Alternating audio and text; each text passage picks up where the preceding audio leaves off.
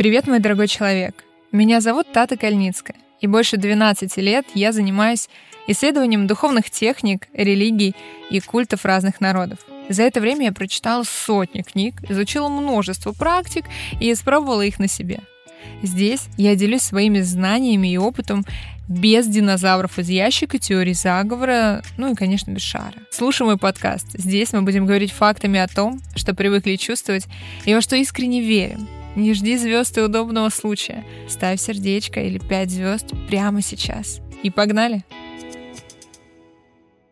Сегодня мы поговорим с вами о древних культах. Одна из древнейших организованных религий — это древнеегипетская.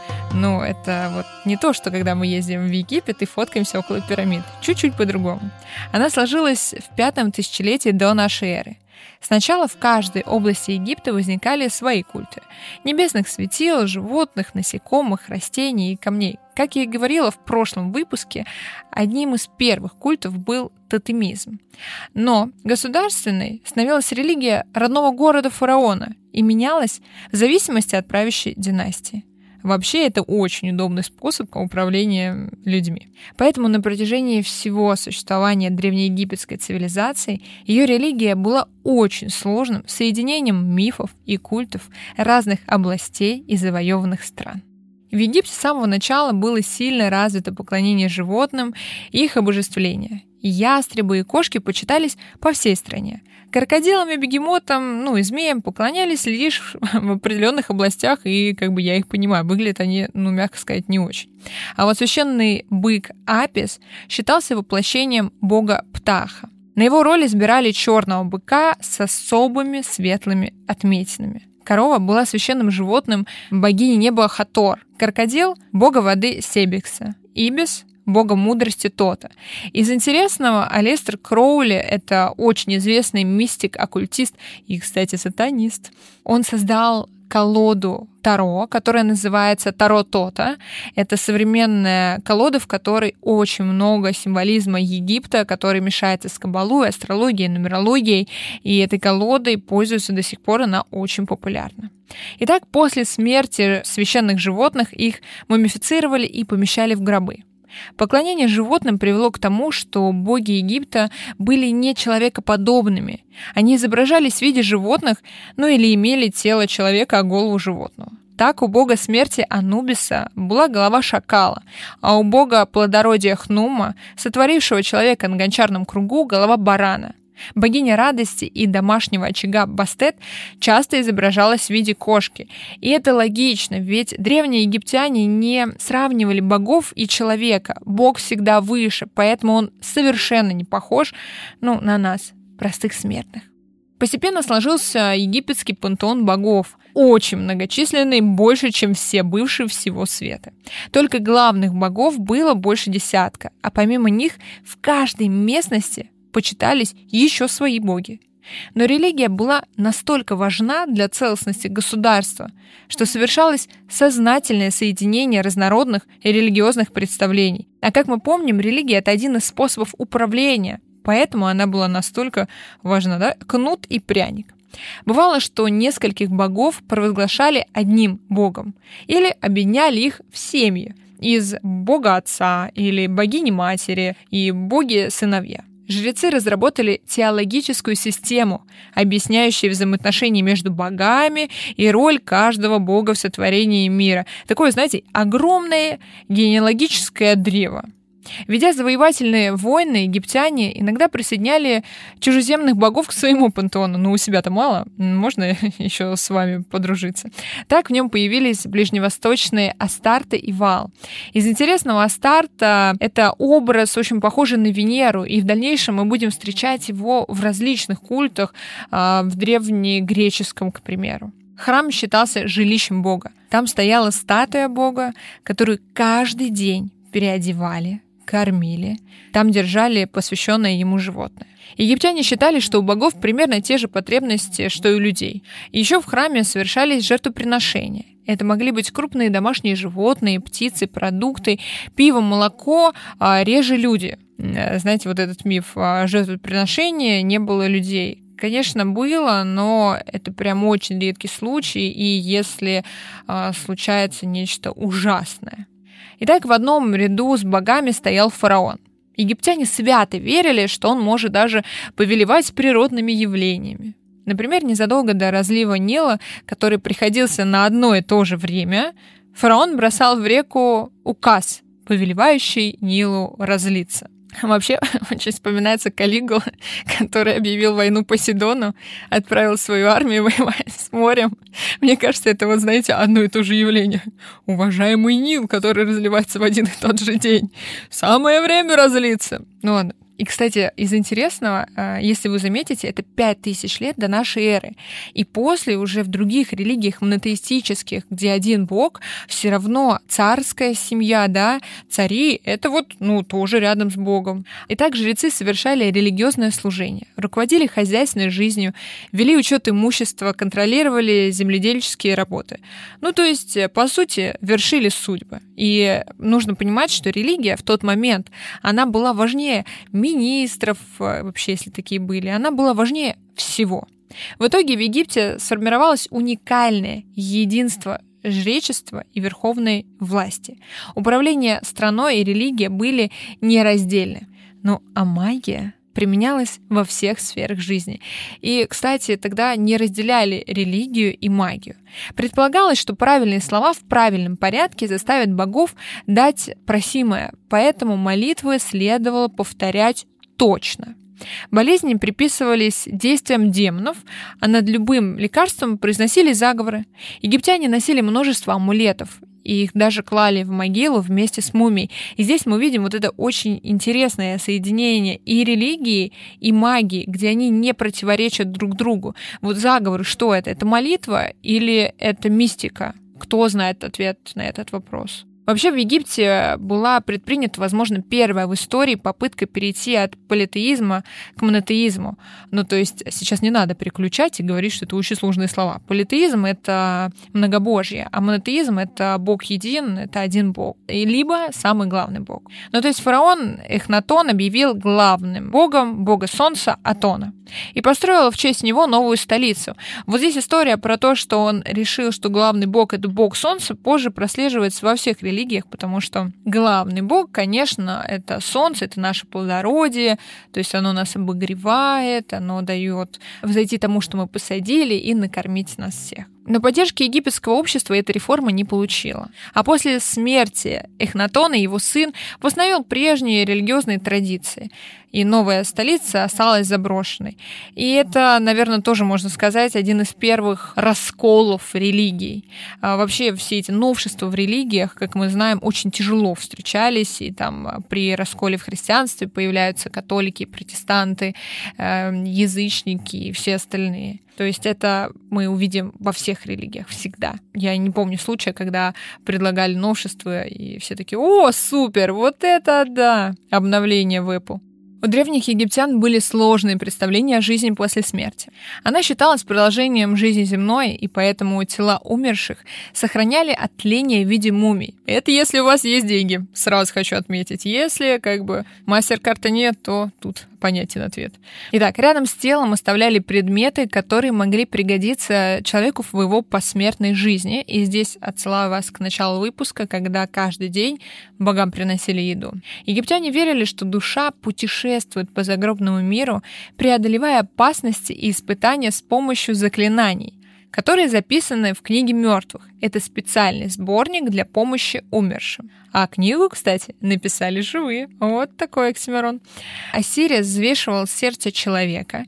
И если оно было отягощено злыми деяниями и перевешивало страусиное перо, то есть символ истины, то сердце пожиралось чудовищем. Ну и на этом существование человека заканчивалось навсегда. Кстати, по поводу пера. Понятно, что мы это увидим в других религиях, но перо — символ истины, легкости, простоты, чистоты. Э, очень часто бьют и сейчас в татуировках. Вот такой вот вам символизм 5000 лет до нашей эры. Итак, если сердце было чистым и добрым, то умерший отправлялся на поля Иару, это древнеегипетский рай, где жил жизнью, подобной земной, но, конечно, счастливее. А что касается книги мертвых, читать ее полагалось только после смерти, а при жизни достаточно было просто купить, чтобы потом положить в могилу. Из-за таких представлений погребальный обряд в Древнем Египте был одним из самых сложных. Смотрите, э, во-первых, по улице, конечно, шла семья.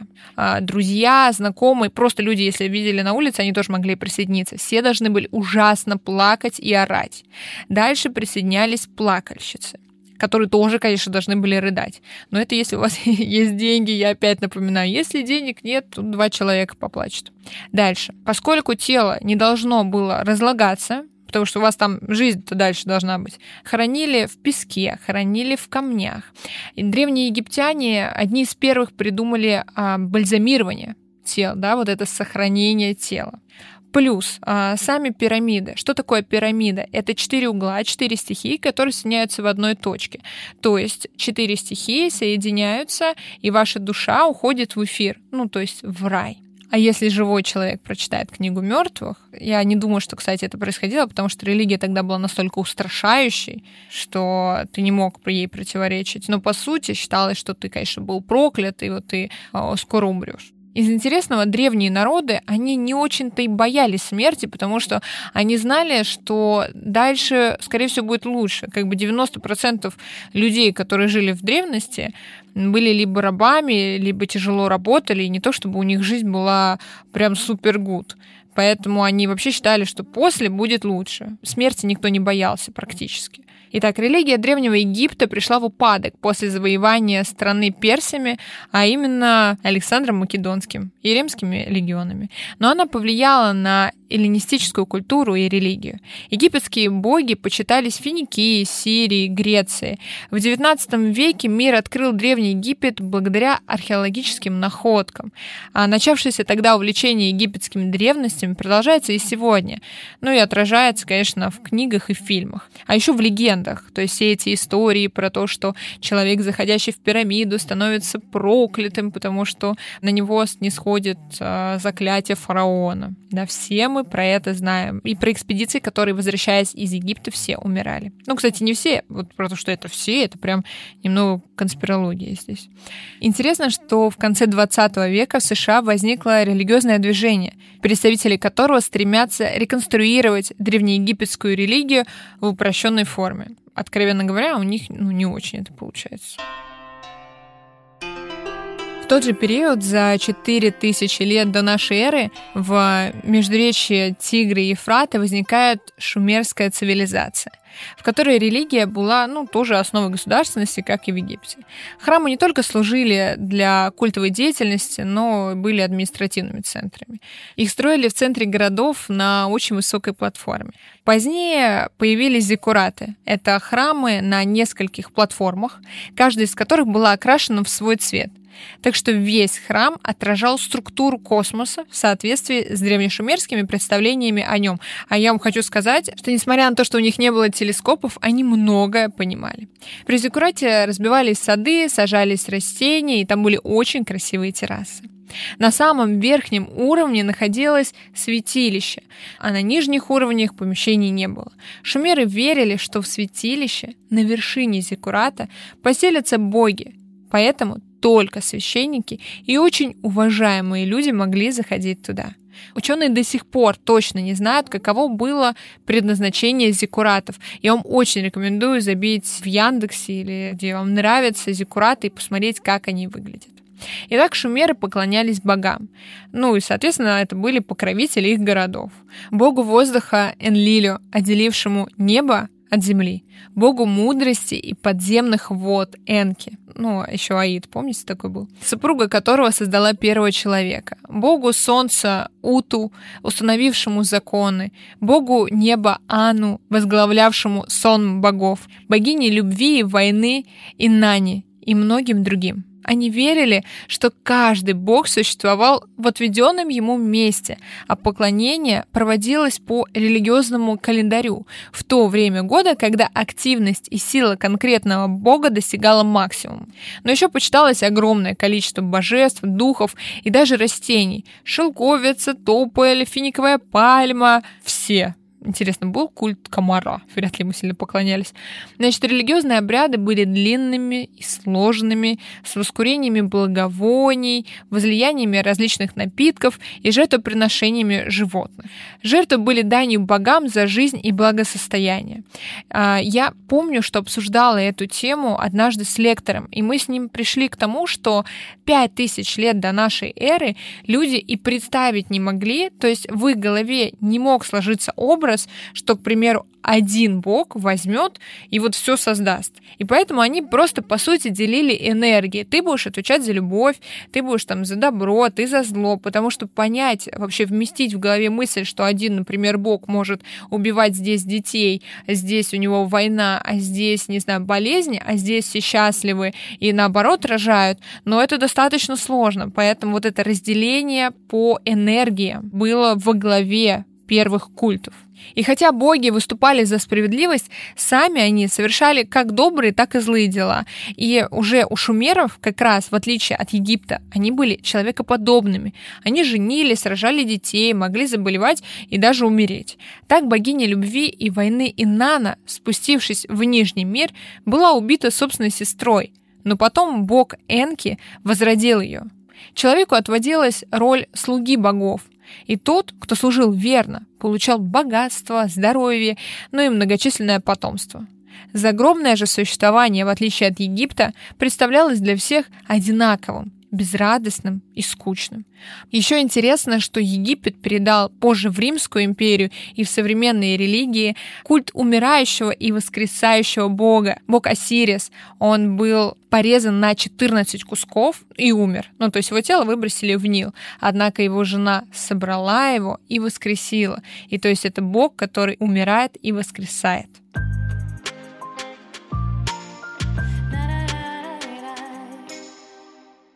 Во втором тысячелетии до нашей эры шумер захватили семитские племена. Они сохранили шумерский пантеон, добавив в него немного семитских божеств. Э, логично, если что-то хорошо работает, зачем это менять? Ну а потом наступает время Вавилонского царства. И царь Хамурапи завоевал Месопотамию и провозгласил верховным богом Мардука, оставив, тем не менее, и шумерских богов. Впрочем, в Вавилонском пантеоне были боги тождественные шумерским – но под другими именами. Например, вавилонский бог солнца Шамаш соответствовал шумерскому Уту, а шумерская Иннана стала вавилонской Иштар.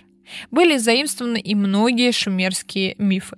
Так культ бога солнца Шамаша был связан с земледелием, а культ бога луны Сина со скотоводством. Кстати, это один из интересных случаев, когда бог луны – мужчина, а не женщина. Позднее Шамаш стал богом правосудия, а в его храме хранились судебные документы и стояла стела со знаменитыми законами Хамурапи мы точно можем сказать, что религия и культы шумеров, которые еще существовали около десятка веков, точно повлияли на религиозные верования народов, населявших Междуречие позднее. Древнегреческая религия кстати, которая сейчас очень часто используется в практиках. Она появилась позднее египетской и шумерской во втором тысячелетии до нашей эры. Сначала это был культ мертвых и почитание животных, как обычно. Вера в многочисленных божеств, духов, а, которые действуют в определенном месте, ну или определенной сфере жизни. Отголоски поклонения животным видны в мифах о Зевсе, который мог превращаться в быка и лебедя. Кстати, в славянстве у каждого бога тоже есть свой прототип а, в животных. Например, Велес — это медведь, да, и по порядку. Почитание божества человека с бычьей головой позднее отразилось в мифе о Минотавре. Очень рано начинается почитание Посейдона, Зевса, Геры, Артемиды, Диониса и других богов, которым поклонялись в Греции позднее. Магические верования долго сохранялись в медицине. Боги-врачеватели Асклепий, Аполлон и Дионис почитались повсеместно. Кстати, примерно в то же время появляется кадуцей, который позже и сейчас вы можете увидеть в медицине. Вот такой символизм. Но формирование древнегреческой религии оказали влияние верованиям Малой Азии, Сирии, Финикии, Ханана и Египта. Например, в месопотамской религии взят образ реки, которую должна пересечь душа умершего, и фигура перевозчика, Харона. Загробная жизнь представлялась грекам безрадостной, как и шумерам. Но будем откровенны, греки умели жить и развлекаться, да, а что потом, тут непонятно. Богиня любви Афродита — это вавилонская Иштар. Культ бога войны Ареса зародился во Фракии. С 12 по 8 век до нашей эры складывается пантеон олимпийских богов во главе с Зевсом. Эти боги очень похожи на людей внешне, образом жизни, они даже рождаются как простые люди, но они обладают бессмертием и сверхъестественными способностями. Греки верили, что у богов можно просить знамений, советов, что за молитвы, подарки и жертвы можно получить просимое за одним исключением. Богини судьбы Мойры были неумолимы, и просить их об отсрочке смерти было бессмысленно. И, кстати, они были неумолимы не только для людей, то есть даже боги не могли их просить. Это были богини судьбы, которые пряли судьбу на пряже, и после мы уже будем говорить о красной нити, это тоже будет про это все, и ни Зевсу, никому другому они никогда не соглашались помочь, и были откровенно откровенно говоря, максимально склочными такими бабулями. Итак, помимо богов почитались полубоги, особенно герои, конечно. Мы вспоминаем, да, что это было время войны, а главные герои — это, собственно, победители. Их останки служили защитными талисманами. Некоторые люди рождались полубогами, потому что боги и богини очень охотно вступали в связь со смертными. Если смотреть их пантеон, я вообще не помню ни одного верного бога. Ну, такого, который «я выбрал тебя и буду с тобой всю жизнь». Зевс — это максимально плохой пример мужа. То есть э, не надо быть как Зевс. А, а по поводу героев, к примеру, да, мы все знаем Геракла, который после смерти обратился в бога. У древних греков были простые формы культа. Основной его частью были кровавые жертвоприношения. Это овцы, козы, быки, свиньи, ну и бескровные. Это овощи, фрукты, лепешки, э, либо масленичные ветви. Жертвами сопровождались и многие события. Заключение договоров, свадьба, пахота и так далее до бесконечности. Грекам очень нравился праздничный культ религии. Это мы видим в их огромных храмах, их красивых обрядах. Если у других религий обряды более жесткие, типа ты пришел, вызубрил молитву, прочитал, и все, тебе будет счастье, то у греков ты мог вступить в сексуальную связь с Богом, а мог там сходить к бабкам, которые тебе судьбу, может быть, там приварганят, мог пойти с русалкой покупаться, понимаете, не жизнь, а сказка. Ну а жертвенные обряды были тоже тоже торжественными. Они сочетались с молитвами, праздничными процессиями, священными песнями, а потом там было то, что не напишут в учебниках истории — оргии, Итак, главными религиозными событиями были Олимпийские игры и Елевсиновские мистерии. Олимпийские игры устраивались в храме Зевса на Пелопоннесе и были посвящены этому богу. Ну, Зевс — главный бог, мы помним. Не совсем главный, то есть это сын Кроноса, но он его победил, и Кронос, он же Сатурн, как бы ушел в небытие, а правил всем Зевс. Итак, спортивные состязания предварялись жертвоприношениями и были частью священных церемоний в честь олимпийских богов. Елисеевские мистерии проходили весной и осенью в храме Диметры. Их участники, прошедшие две степени посвящения, стремились через эти обряды обеспечить себе благополучие в загробной жизни. А, видите, как интересно, всегда люди пытаются обеспечить себе благополучие после смерти хотя никто не знает в целом, что там будет. Мы с вами проповедуем и исполняем какие-то нормы наших религий, они вот э, проходили обряды. Мистерии состояли из песен, танцев, драматических э, сцен, посещений Персифона и загробного мира. Это ты такой, знаете, нарабатываешь себе культ актера, чтобы когда умер, я спектакль вам покажу, и можно дальше пройти. Итак, Александр Македонский перенял у Востока культ монарха. Он обязал падать перед ним ниц и целовать край одежды. А после смерти его причислили, ну, конечно, к богам. Начиная с этого времени обожествление правителей стало повсеместным в эллинистических государствах, несмотря на греческое свободолюбие и одну из первых демократий, которые были в мире. Также под влиянием Востока позднее в Греции распространилась астрология, гадание и магия. Интересно, что услугами колдунов чаще пользовались мужчины, желая избавиться от врагов, ну или причинить им вред. Но здесь еще можно добавить, что не всегда женщины просто могли это сделать, и не то, чтобы у женщин был прав столько же, сколько у мужчин, очевидно. Замуж вышла, все, жизнь твоя решена. Интересное отличие греческой мистерии в том, что там нет, знаете, вот точно справедливого Бога, или однозначно хорошего, или того Бога, который всегда поступает правильно. То есть греки показывали Бога и с хорошей, и с плохой стороны. И они показывали религию больше как праздник, чем вот это суровое наказание, вся твоя жизнь боли, дальше будет еще хуже. Нет, это праздник, где есть кто-то, кто выше тебя, но если ты классный, он будет тусоваться с тобой. Например, Дионис.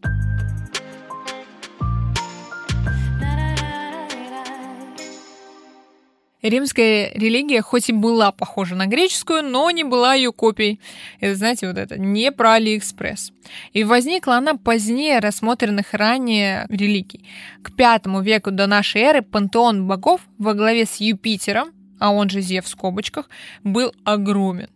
Помимо римских, в него входили божества завоеванных народов.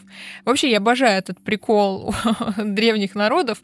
Типа, у нас есть свои боги, мы кого-то завоюем и заберем их богов тоже.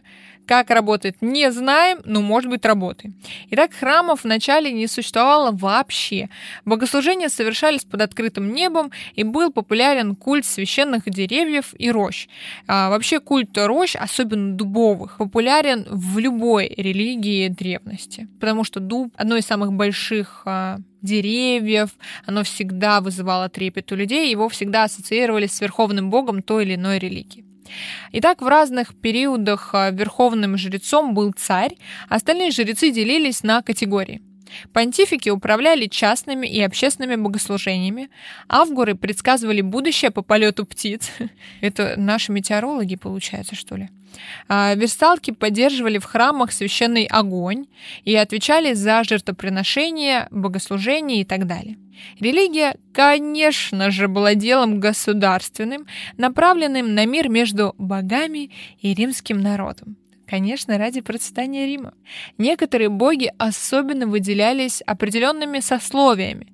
Например, ремесленники чтили Минерву, а купцы — Меркурия. Того самого, но не ретроградного. Римляне верили, что боги присутствуют в мире людей, дают им знамения, поэтому существовал повышенный интерес к гаданиям, без которых не обходилось ни одно дело.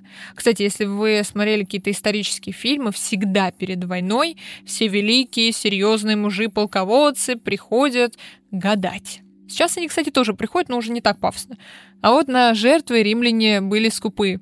Богам отдавались кости и жир животных, а мясо оставалось у людей. Завоевав во втором веке до нашей эры Грецию, Рим перенял у нее мифы, обрядовую культовую практику, потому что, откровенно говоря, она была намного веселее, чем у них. И произошло слияние греческого и римского пантеонов. С интересом принимали римляне и различные мистериальные восточные культы.